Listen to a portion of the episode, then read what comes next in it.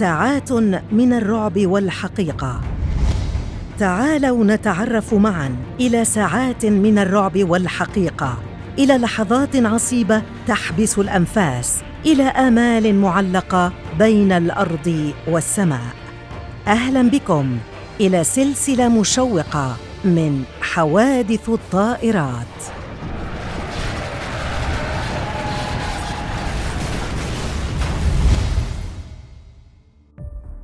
حادث الخطوط الجوية السعودية.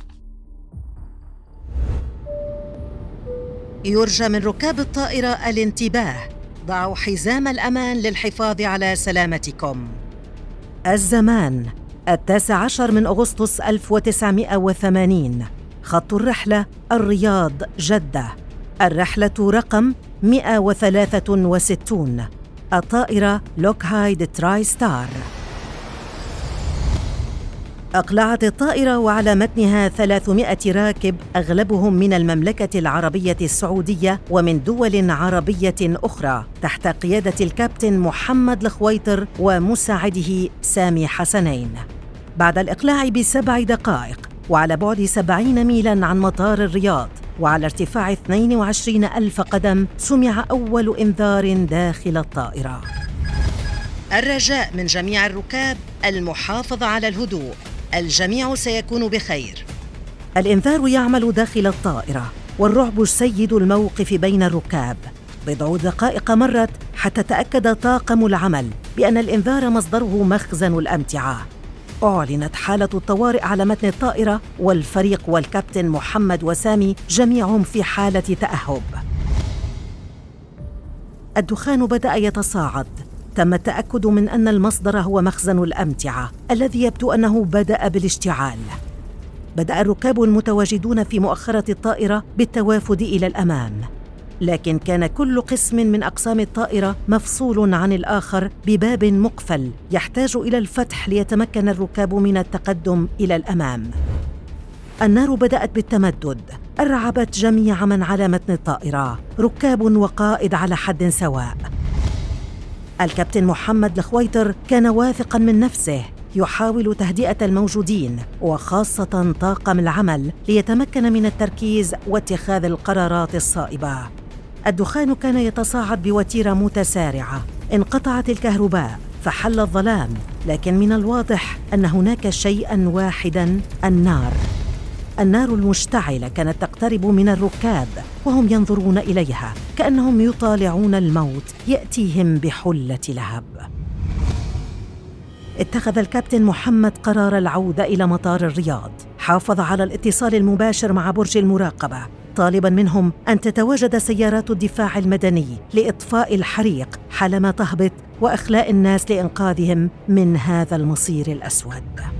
كان هدفه النجاة بأرواح الأبرياء فالهبوط الآمن سيحصل لا محال. توقف المحرك رقم اثنين الموجود تحت ذيل الطائرة وقرر الكابتن إطفاءه على الفور.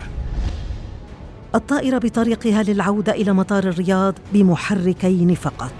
النيران تتمدد وتتوسع والركاب وطاقم العمل في حالة يرثى لها.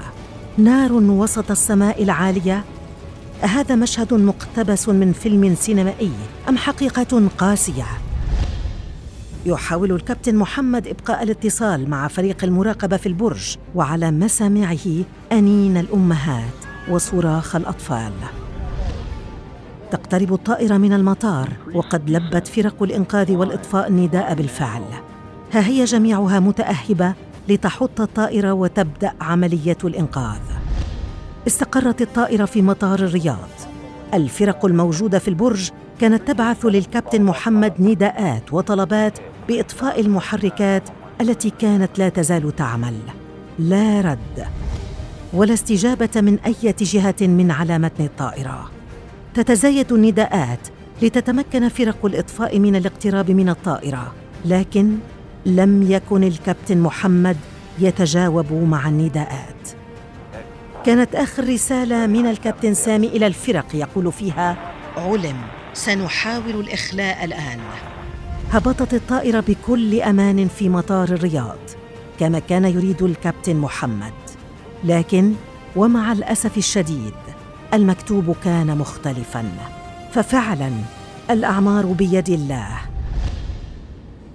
كانت فرق الإنقاذ في حالة ضياع. كانت محركات الطائرة لا تزال تعمل. ولا يمكنها الاقتراب منها ابدا. حتى بعد فترة صمت انطفأت المحركات وتقدمت فرق الإسعاف من كابين الكابتن وحاولت النقر على الزجاج لكن لا أثر لأي رد ابدا.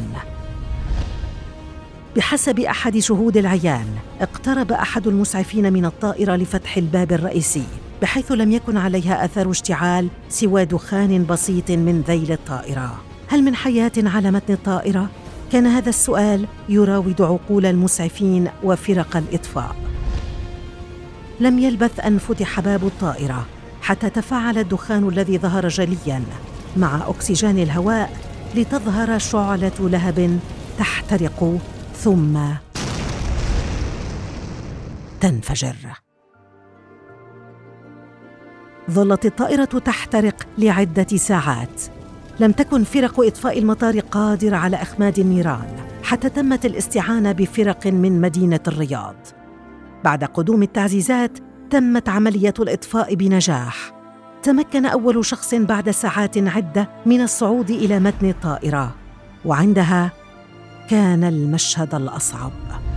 كان هناك جسد أم وهي تضم ابنها إلى صدرها وكأنها تحميه من الدخان حتى غطته بيديها. وأصبح الاثنان جثة في جسد واحد. في نهاية هذه الرحلة الحزينة لابد أن نقول رحمة الله على الركاب والفرق والكابتن ومساعده وجميع من قضى بتلك الحادثة المؤلمة. ونتمنى أن تكون تلك آخر أحزان المملكة العربية السعودية الحبيبة.